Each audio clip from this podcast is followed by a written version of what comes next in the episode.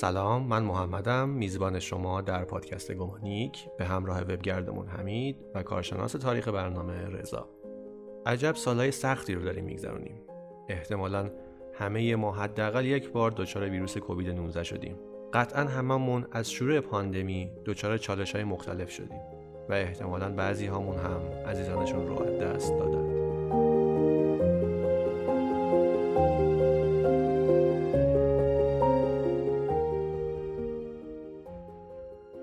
اما راجع به موضوع این قسمت از پادکستمون. همین تو قطعا در فضای مجازی کاوش کردی. بچه چند وقت پیش من داشتم در مورد کرونا و کووید 19 میخوندم. دیدم که با یه سری بیماری هایی که قبلا همه گیر شده بودن ارتباط دارن. مثل سارس و مرس. کووید 19 به سارس و مرس ارتباط داره؟ یعنی ویروساشون به هم ارتباط دارن یا فراگیریشون به هم ربط دارن؟ یا منظورت اینه یه الگوهای فراگیری داره تکرار میشه؟ ببین سارس و مرس با کووید 19 که الان شایع هست همه از یه خانواده ویروسی هستن به اسم کرونا ویروس جهش های مختلف هم هستن که اگه بخوام بستشون بدم فکر کنم از موضوع خیلی دور بشیم. اما در مورد الگوهای فراگیری نمی‌تونم نظری بدم. به جز اینکه سارس تو سال 2003 از آسیای شرقی یا بهتره بگم همون چین و مرس تو سال 2012 از عربستان شروع شدن. البته انسان ها از سال 1960 با این کرونا ویروس درگیر هستند. ولی اون چیزی که خیلی شایع و معاصر هست و اسمشون شنیدیم این سه تا هستن. سارس، مرس و کووید 19 اما این سویه های قبلی کرونا ویروس آمار فوتی بالایی نداشتن و زیر هزار نفر ازشون گزارش شده. اما کووید 19 نزدیک به 6.5 میلیون فوتی در جهان ازش گزارش شده. بیشتر که گشتم دیدم از نظر آمار فوت مقایسه می‌کنم با مثلا آنفولانزا تو اسپانیا حدود سال 1920 یا تیفوس تو زمان ناپلون که خب خیلی قبلتر از اولین سویه کروناست بعد رفتم قبلتر و قبلتر دیدم که ظاهرا همهگیری بیماری و پاندمی سابقه خیلی طولانی داره. کار دو سه قرن اخیر نیست اصلا. دوست داشتم با توجه به شرایط این روزا بشینیم دوره هم و با رعایت پروتکل بهداشتی و فاصله گذاری در موردش صحبت کنیم.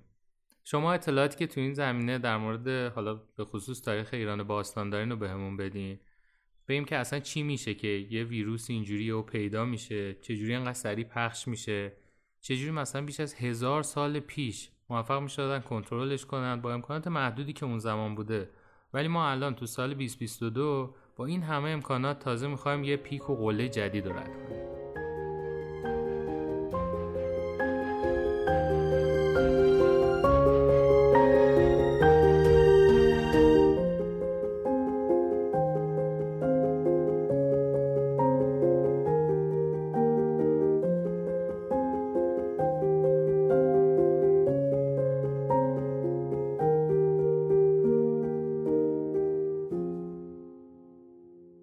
بذار قبل از اینکه وارد تاریخ باستان بشیم و سراغ مساخا بریم یه, یه نکته اساسی درباره به وجود اومدن بیماری های همهگیر بگم که اصلا چی میشه که به وجود میاد.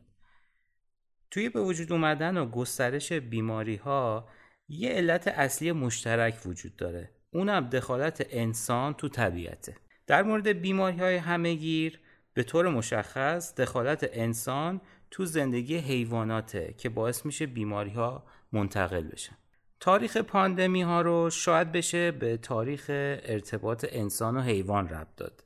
تا وقتی سبک زندگی آدم ها حالت گردآورنده شکارچی بود ارتباط انسان با حیوان خیلی کوتاه بود. یعنی می‌رفتن شکار می‌کردن از گوشت اون حیوان استفاده می‌کردن و خیلی مدت کوتاهی بود که در تماس بودند با حیوانات. از وقتی که انسان ها شروع می‌کنند به اهلی کردن حیوان ها و به طبعش یک جانشینی شکل می‌گیره این ارتباط انسان و حیوان زیاد میشه و حالت مداوم پیدا می‌کنه. وقتی این ارتباط بیشتر میشه خب بیماری های جدیدی هم این وسط به وجود میاد که به انسان سرایت می‌کنن. از سرخک و آبله و سل و تاون گرفته تا آنفولانزا و بیماری های دیگه به عبارت دیگه فعالیت های مخل طبیعت مثل جنگل زدایی، تشدید کشاورزی، شهرسازی، اختلال تو اکوسیستم همه باعث تماس بیشتر با حیات وحش در نتیجه انتقال پاتوژن ها به انسان میشه. مثلا از همین بازارهای حیوان زنده، آنفولانزای پرندگان، سارس و همین کووید 19 شایع شد اخیرا هم همین آبله میمونی و تب کنگو هست که از کنده منتقل میشه. اینا هم که داریم الان میشنویم. یه خبری دیدم که یک ویروسی دوباره توی چین شایع شده به اسم ویروس لانگیا یا تو پرانتز نوشته لیوی. از سال 2018 تا سال 2021 حداقل باعث بروز بیماری در 35 نفر شده و ظاهرا از خانواده موشکور به انسان انتقال پیدا می‌کنه. فعلا گفتن که انسان به انسان انتقال پیدا نمی‌کنه. حالا دوباره اینم مثل همون کووید 19 دوباره ما رو دچار بدبختی و بیچارگی حالا ما که هیچی کل دنیا رو دچار بدبختی نکنه دیگه خدا داند. دقیقا همینه. از همین ارتباط با حیات وحش و جانورانه که بیماری ها شکل می‌گیره حالا بعضیاش خیلی شیوعش سریع و فراگیر میشه. بعضیا کمتر یعنی جای تعجبی نداره که مدام این خبرها میاد. خواستم اول از همه این نکته رو بگم که دخالت تو طبیعت رابطه مستقیم با شیوع بیماری ها داره.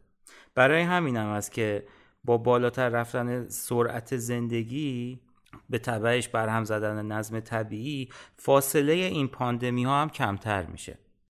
اگه ما توی دوران باستان هر چند صد سال یک بار پاندمی داشتیم الان هر چند ده سال یک بار داریم. فقط یه آمار من اینجا بدم.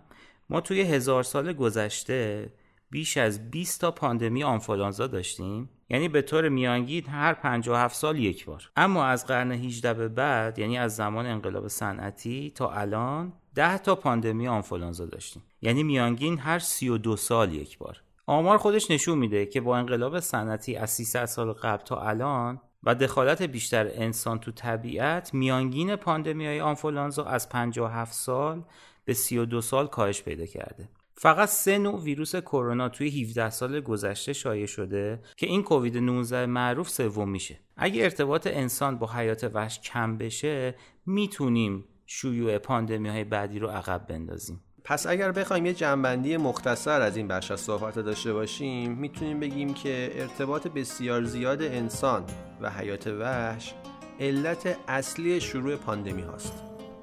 یعنی دخالت زیاد انسان در حیات وحش فاصله این پاندمی ها رو حداقل تو قرون اخیر کمتر کرده.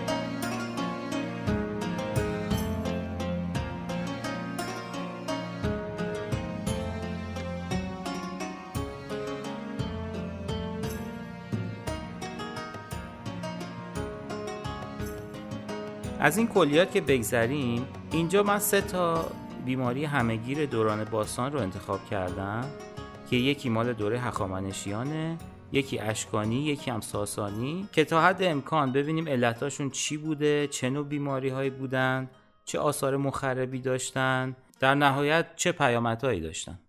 اولین بیماری همهگیری که خواستم در موردش صحبت بکنیم برمیگرده به زمان هخامنشیان که به تاون آتن معروفه.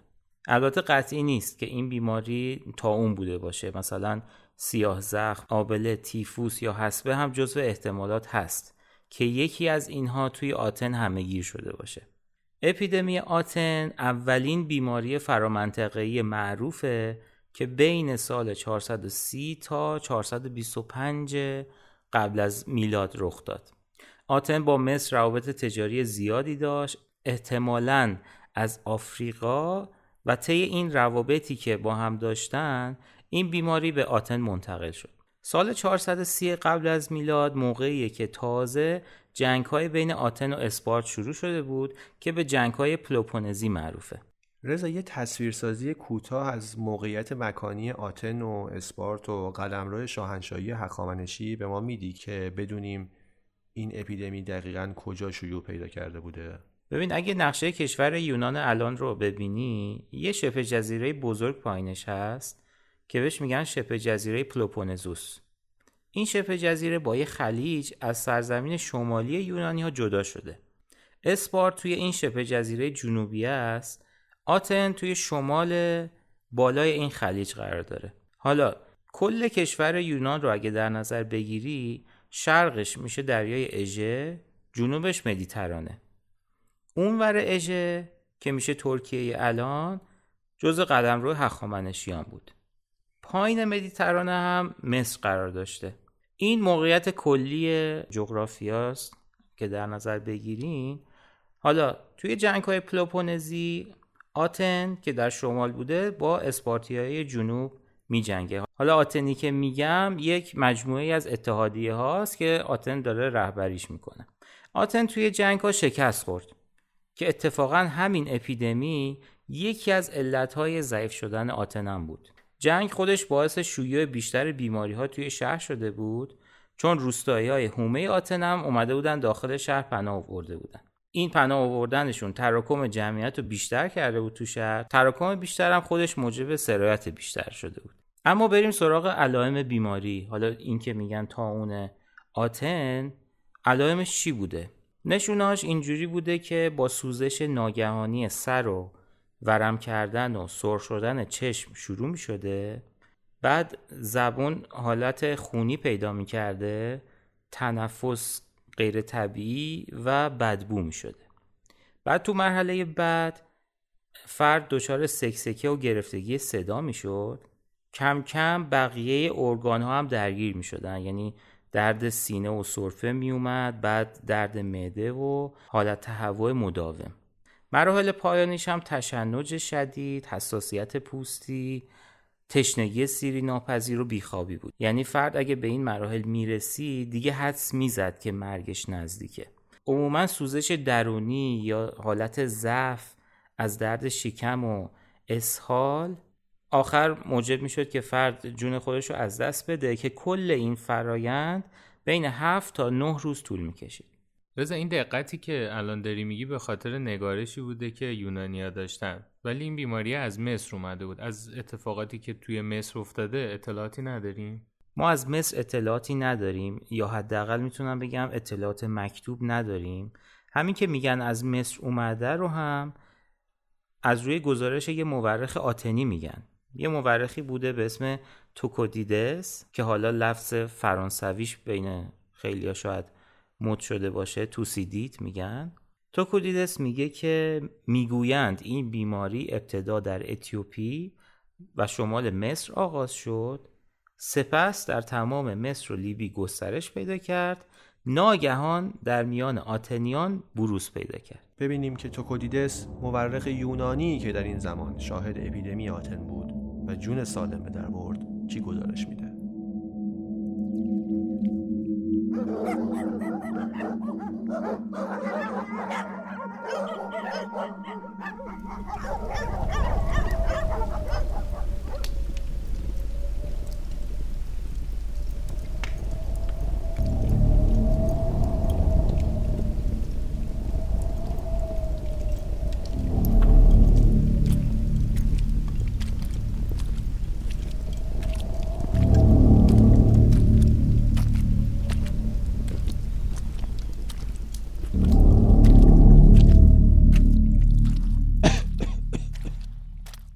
فاجعه آنقدر قافل گیر کننده بود که مردم نمی‌دانستند لحظه بعد چه بر سرشان خواهد آمد. برای همین به حکم قانون یا دین بی شده بودند. آنها احساس می کردند خدایان آنها را رها کردند و پرستیدنشان فایده ای ندارد. خیلی زود مکانهای مقدس پر از جنازه شد. آنها از قانون هم دیگر نمی ترسیدند چون حس می کردن از پیش حکم اعدام گرفتند.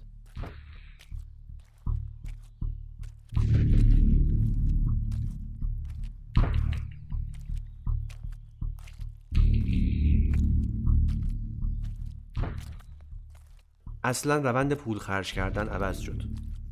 مردم به طور بیرویه خرج می کردند خیلی ها حس می کردند آنقدری عمر نمی کنند که ثمره سرمایه گذاری عاقلانه را ببینند. همچنین بعضی از فقیران با به ارث بردن اموال خیشاوندانشان به طور غیر منتظره ثروتمند شدند. مردم از رفتار محترمانه سرباز زدند. چون فکر می‌کردند آنقدر عمر نمی کنند که از حسن شهرتشان لذت ببرند. آتنی ها تا اون را گواهی بر آن می‌دیدند که خدایان طرف اسپارت را گرفتند. خیلی ها تنها می مردند چون به خاطر سرایت بالا. کسی حاضر نبود ریسک مراقبت از آنها را بپذیرد. مرده ها روی هم تلمبار یا در گوره های دست جمعی قرار داده می شدند آنها که جان سالم به در برده بودند مسئولیت پیدا می کردند و پرستاران اصلی بیماران بعدی می شدند تمام پرندگان و حیوانات مردارخوار از لمس جنازه ها خودداری می کردند یا پس از خوردن آنها می مردند. به همین دلیل پرندگان مردارخوار ناپدید شدند.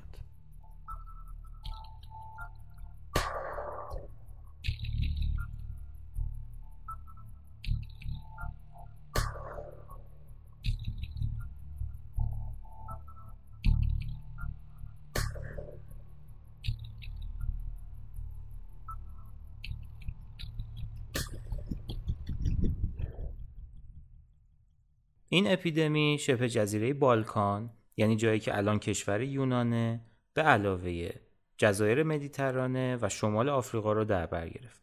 احتمالا همین کشندگی بالاش بود که باعث شد به مناطق دیگه گسترش پیدا نکنه. یعنی کسی که می‌گرفته سری میمرده و فرصت انتقال به مناطق دورتر پیدا نمی‌کرد.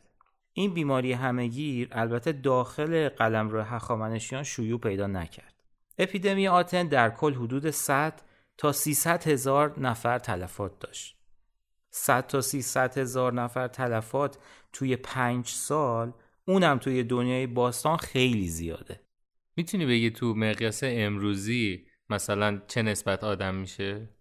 درصدی بخوام بگم نرخ مرگ و میره تا اون آتن حدود 25 درصد بود یعنی یک چهارم جمعیت به خاطر این بیماری از بین رفتن همین توکودیدسی که نقل قول شد از جمله کسانی بود که جون سالم به در برد.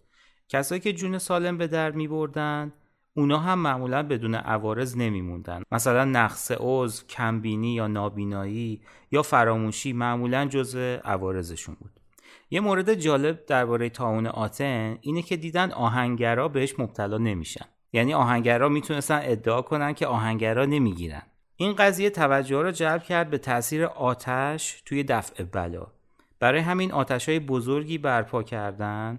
توی این آتش های بزرگ گیاه کندور که خاصیت ضد عفونی داشت رو توش میسوزوندن. این خیلی تأثیر گذار بود. این ابتکار شخصی به اسم هیپوکراتس بود که آتش های بزرگ درست کنن توش کندور بسوزونن بعد این آتش ها رو روشن نگه دارن. هیپوکراتس رو معمولا ما با اسم بغرات می‌شناسیم. بغرات دانشش رو از اهالی بابل و آسیای صغیر یا همین آناتولی یا ترکیه الان گرفت و کاملا با دانش اون مناطق آشنا بود. برای همین احتمال میدن که این روش ضد عفونی کردن هوا یه روش ایرانی باشه که به آتن وارد شد و تونست مؤثر باشه. به طور متقابل احتمالا برای همین هم بود که این بیماری توی ایران شیوع پیدا نکرد. خب ما گزارشی از سمت هخامنشی ها نداریم؟ یا اینکه همین موضوع و تقدس آتش در مذهب هخامنشی ها باعث نشده بود که مثلا اونها بگن ببینید که ما دین راستین رو انتخاب کردیم یا مثلا باعث نشده بود که دین زرتشتی تو یونان غربی گسترش پیدا کنه؟ از هخامنشی ها درباره این اپیدمی گزارشی نداریم تا اونجایی که من می‌دونم.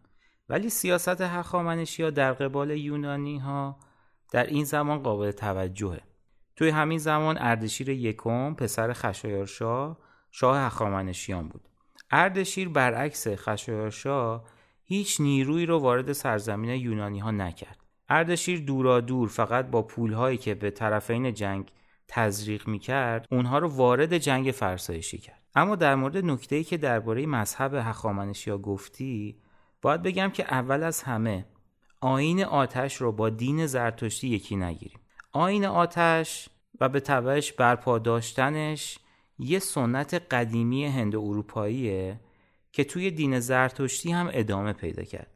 دوم اینکه داری پیشفرض می‌گیری که هخامنشیان پیرو دین زرتشتی بودند در حالی که ما توی زمان هخامنشیان دین رسمی با این عنوان نداریم که هخامنشیان بخوان پشتیبان یا مبلغش باشن. حالا اسم توکودیدس و بغرات رو اووردیم. یه شخصیت مهم دیگه هم درگیر این اپیدمی شد. اون هم پریکلسه. پریکلس رو شاید اسمش رو شیده باشین. سیاستمدار و فرمانده معروف آتن بود که آتن یه جورایی شکوه و شهرتش رو مدیون این آدمه. توکودیدس تاریخ نگار پریکلس رو با عنوان اولین شهروند آتن حتی معرفی می‌کنه. پریکلس به این بیماری مبتلا شد همون اوایل جنگ سال 429 قبل از میلاد به خاطرش از دنیا رفت. یه جنبندی کوتاه اگه بخوام بکنم اینه که بیماری همهگیری که در آتن به وجود اومد محدود به اپیدمی باقی موند و این اپیدمی با ضد عفونی کردن هوا با سوزوندن کندور توی آتیش تقریبا کنترل شد و به جاهای دیگه سرایت پیدا نکرد.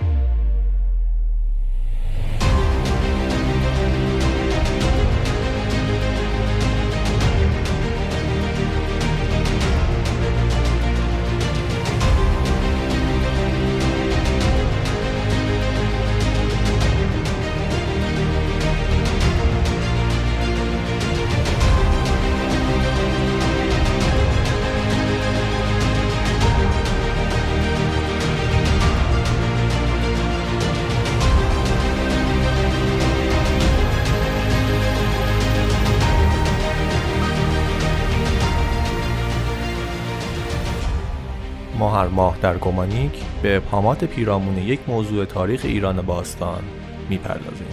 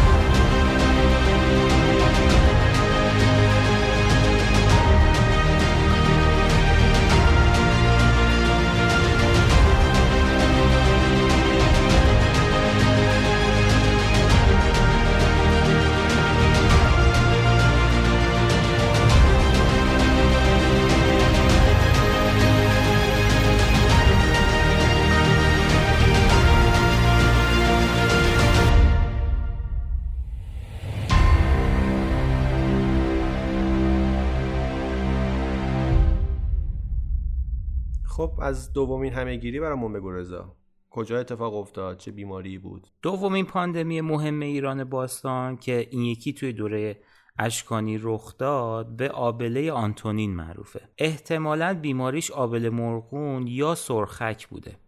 هرچند آبله مرغون احتمالش بیشتره. علائمش هم شامل تب شدید، اسهال، التهاب گلو و تورم پوستی بود. این تورم پوستی تا روز نهم ادامه داشت روز نهم تبدیل می شد به خشکی پوست آبله آنتونین بین سالهای 165 تا 180 میلادی اولین موج شروع شد. یه مورد جالب درباره خواستگاه این آبله اینه که احتمالا از ووهان چین شروع شده.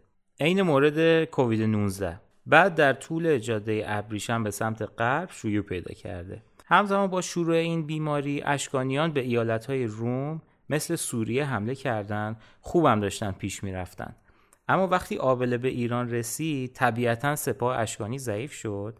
بعد روم تونست پاتک بزنه تا تیسفون هم جلو بیاد. همین جلو اومدن رومی ها تا تیسفون باعث شد که خودشون هم به آبله مبتلا بشن و اونا به عنوان سوقات ببرند روم و طبیعتا کل اروپا پخش بکنن. مبتلا شدن هر دو جبهه جنگ به آبله خودش باعث شد که صلح بکنن.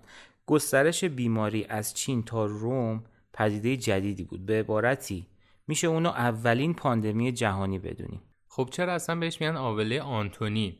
آبله چون ژیانژون که مثلا منطقی تره. یا اون قبلیه که تو مورد قبل گفتیم بهش می‌گفتن تاون آتنی ولی باز اونم از مصر اومده بود. دلیل این داستان چیه؟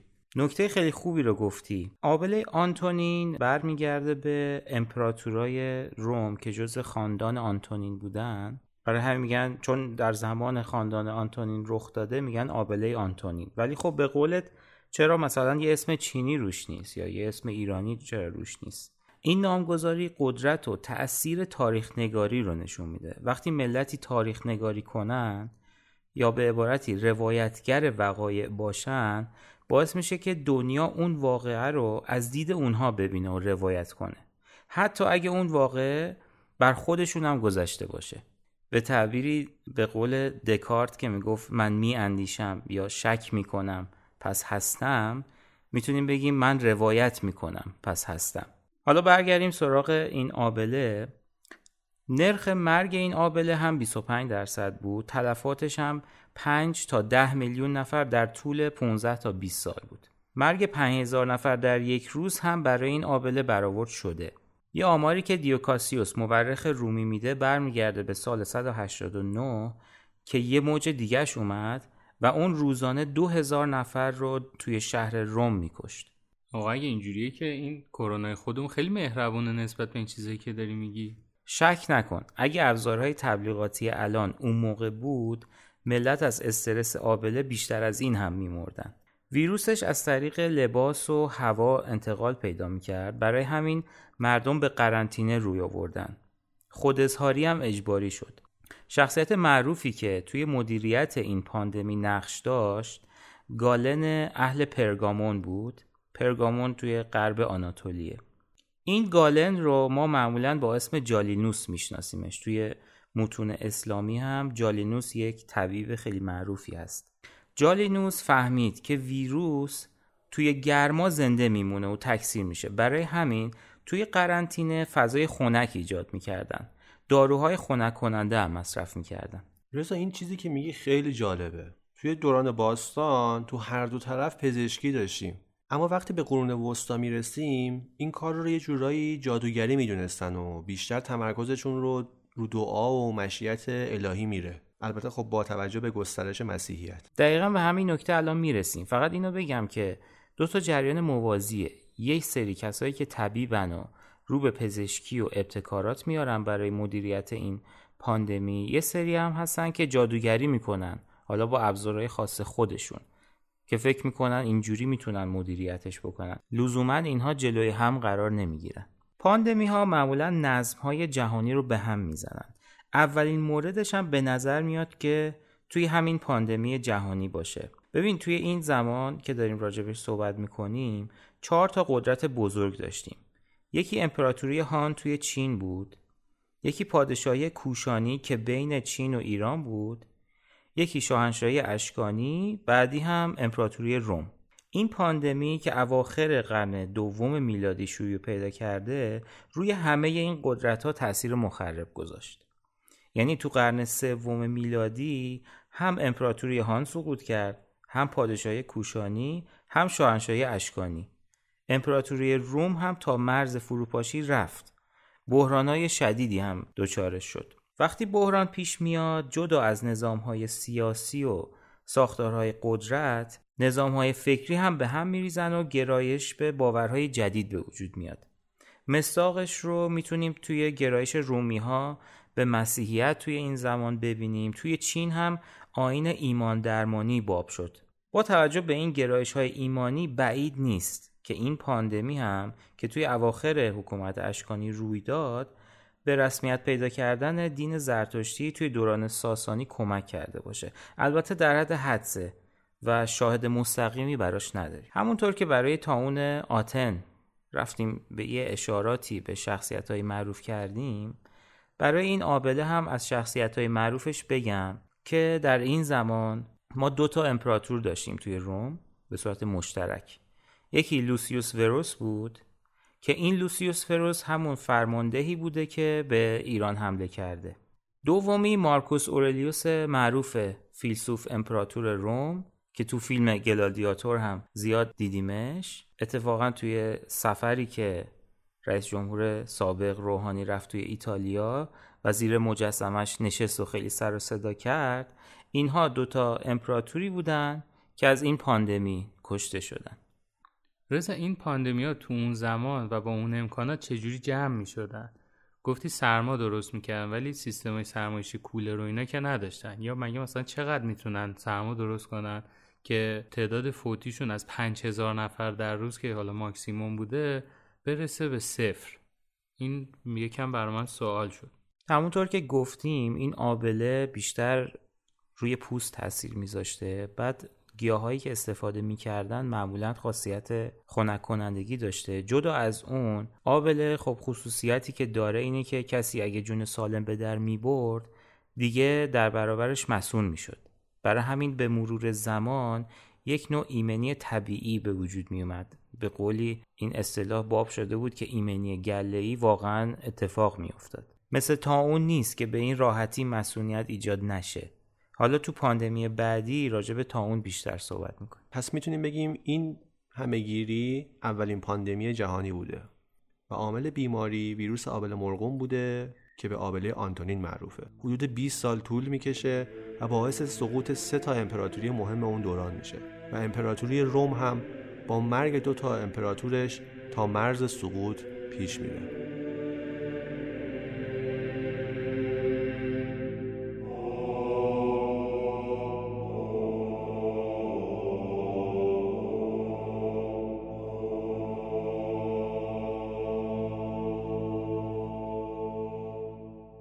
عجب وضعیتی بوده پس. خب درباره سومین پاندمی برامون بگو. اما بریم سراغ سومین پاندمی بزرگ ایران باستان که تو عصر ساسانی تلفات و خسارات زیادی به بار آورد. به این سومی میگن تاون یوستینیان که هم خیلی طولانی تر از قبلی بود هم تلفات بیشتری داشت. این پاندمی سال 541 میلادی از آسیای مرکزی شروع شد موجهاش تا حدود سال 750 میلادی ادامه داشت. کل آسیا و اروپا و جهان مدیترانه‌ای هم درگیرش شدن. ببخشید یعنی بیش از 200 سال این پاندمی طول کشید؟ آره حالا یه چیز عجیب تر بگم اونم اینه که از روی آزمایش که انجام دادن احتمال دادن که تا اون سیاه که تو قرن 14 میلادی حدود نصف جمعیت اوراسیا رو از بین برد موج دیگه ای از همین تا اون بوده وقتی این طاعون بروز کرد و فراگیر شد توی یه شهر پرجمعیت مثل قسطنطنیه یا همین استانبول الان روزانه جان پنج تا ده هزار نفر رو می‌گرفت. طبق یه برآوردی این پاندمی در کل حدود سی تا 100 میلیون نفر رو از بین برد. یعنی حدود یک چهارم جمعیت جهان از این پاندمی کشته شدن آقا من الان خیلی خوشحالم که تو زمانی دارم زندگی می‌کنم که پاندمیمون این کووید 19 است. اینی که داری میگی خیلی نجومیه خیلی عجیب غریبه. آره نجومیه در این حال. خب زمانش هم خیلی طولانیه. این یکی اما واقعا بیماریش تا اون بود که نشونه هاش سیاه شدن پوست و سیاه شدن سر انگشتان بود. این سیاه شدن پوست همراه بود با اسهال و ورم قدرت لنفاوی. فاصله زمانی ابتلا تا مرگ هم حدود سه روز بود یعنی خیلی کوتاه بود. تا اون از طریق کک و موش. به انسان انتقال پیدا می‌کرد مخصوصا انتقال از طریق کک چیزی بود که آدما متوجهش نمی شدن.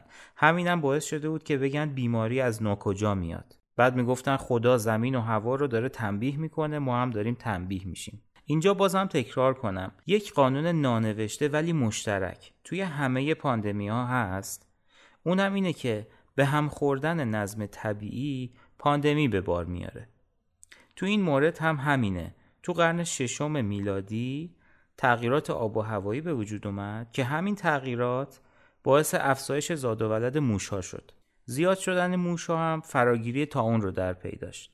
اما مردم اون موقع می‌گفتن این تاون منشأ آسمانی داره برای همین گرایش به رمل و استرلاب زیاد شد. یه مورخ بیزانسی همین زمان به اسم پروکوپیوس از سوء استفاده اقتصادی امپراتور یوستینیان از پاندمی می نویسه که میگه وقتی تا اون جهان و به ویژه امپراتوری روم را فرا گرفت اغلب جوامع کشاورز از بین رفتند و به طبع آن زمینهایشان از دست رفت با این حال یوستینیان هیچ بخششی نسبت به ایشان نشان نداد و همچنان مالیات سالانه مقرر شده را از آنها طلب می کرد.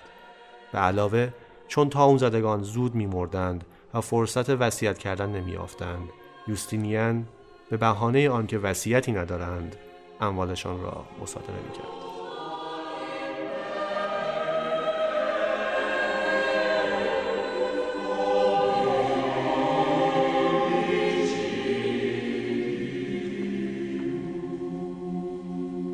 وقتی این بیماری بروز کرد ایران و روم طبق معمول داشتن با هم می جنگیدند و از همدیگه گرفتند وقتی جنگ های ساسانیان با بیزانسی ها یا همون روم های شرقی رو در این زمان نگاه می کنیم بعد با موج های تا اون مقایسهشون می کنیم یه تناسب قابل توجهی به دست میاد. فاصله موج های بیماری بین 9 تا 12 سال بود. بعد تقریبا تو همین فواصل هم ایرانیا و رومیا با هم می جنگیدند پیشروی غیر معمول سپاهیان هر دو طرف توی خاک همدیگه خیلی قابل توجهه. مثلا ساسانیان تا قسطنطنیه و مصر جلو میرن بعد برمیگردن. از اون طرف رومی ها تا تیسفون جلو میان بعد عقب نشینی می‌کنن. این پیشروی ها و عقب نشینی های غیر معمول همزمان با موجهای تاون ما رو به این نتیجه میرسونه که ارتباطی احتمالا بین اینها وجود داشته.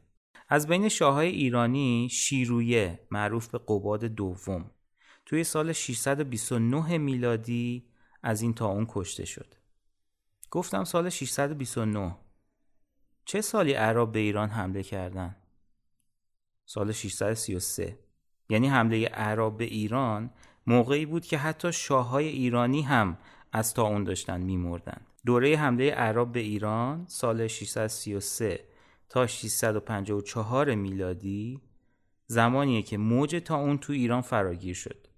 یه موجی داریم به اسم تاون یزدگردی که از سال 634 تا 642 میلادی ادامه داشت. توی همین زمان عرب به ایران حمله کردند یعنی زمانی که شاهنشاهی ساسانی درگیر تاون بود. پس می‌تونیم بگیم که سقوط ساسانیان به دست عرب به خاطر همین فراگیر شدن تاون بین ساسانیان بوده نه اونجور که ما تو کتابمون گفتن بیکفایتی پادشاهان و اینا. این فقط یکی از علت ها می‌تونه باشه. حواسمون باشه که توی تاریخ تک علیتی نگاه نکنیم. نگیم تا اون باعث سقوط شاهنشاهی ساسانی شد. برای این میگم که یکی از علت ها می‌تونه باشه چون مورد مشابه رو هم برای بیزانس داریم. یوستینیان ایتالیا و غرب مدیترانه رو گرفت و داشت عملا یک پارچه می‌کرد. امپراتوری روم شرقی رو با امپراتوری روم غربی. ولی درگیر تاون شدن همون زمان کوچگردان شمالی که لومبارت ها باشن حمله کردن کلا پروژه یکی شدن امپراتوری روم به هم خورد. همینو می‌خواستم بگم رضا. یعنی گسترش مسیحیت تو استان عربستان روم از بین رفتن های حائل و محلی تو هلال حاصلخیز توسط هر دو تا قدرت. و خیلی موارد دیگه خب از جمله عوامل شکست و سقوط ساسانیان در مقابل اعراب هستش.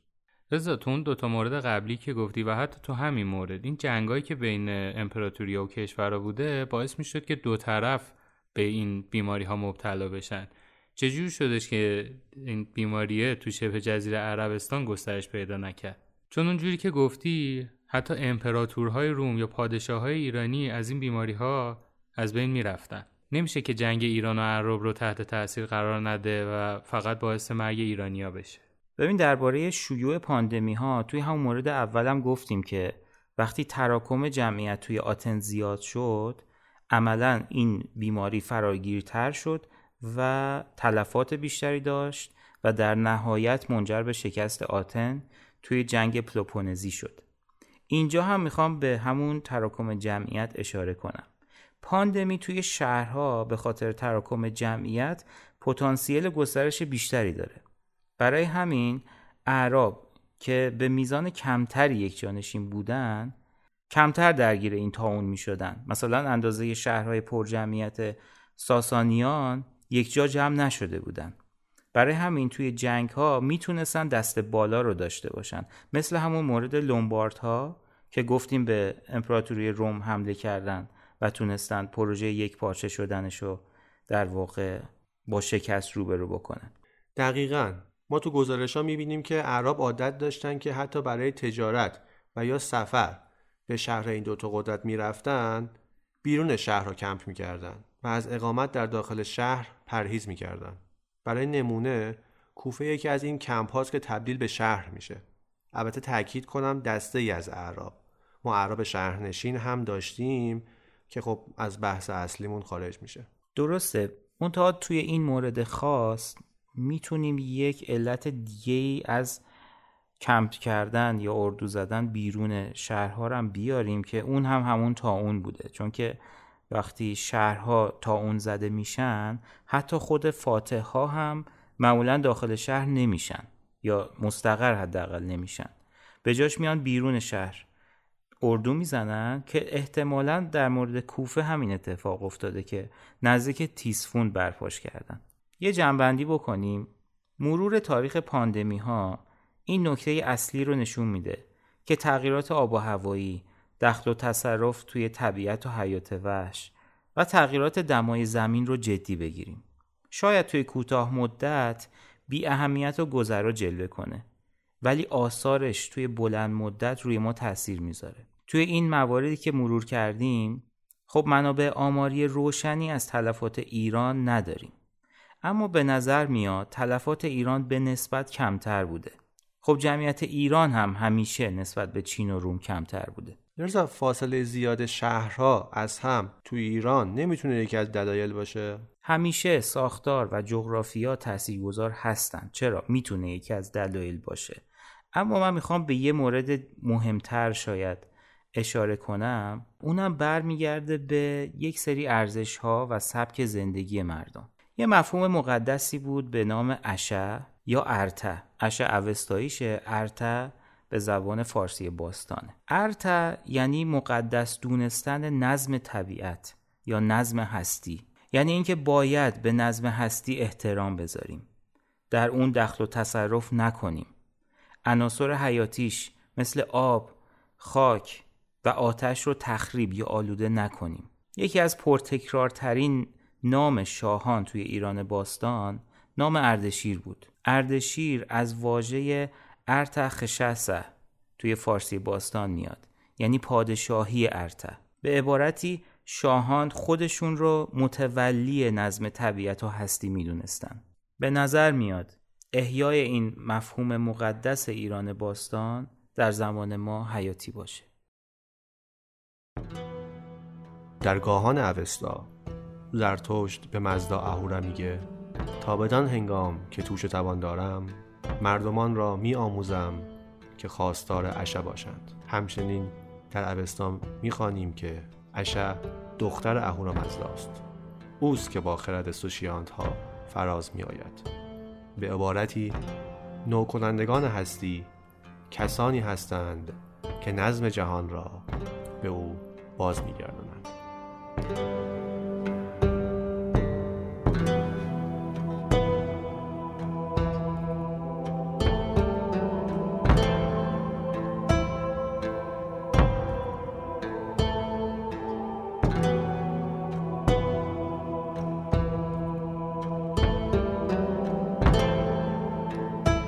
ممنونم از اینکه به ما گوش دادید. ما در پادکست گمانیک برای شما آرزوی سلامتی و بهروزی داریم.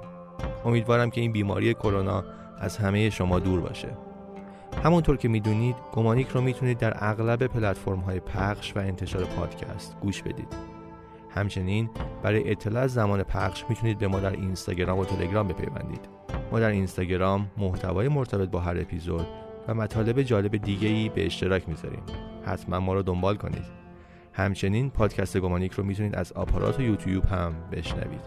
و در پایان برای اینکه ما را حمایت کنید حتما پادکست گمانیک رو به دوستان و آشنایان و تاریخ دوستان معرفی کنید.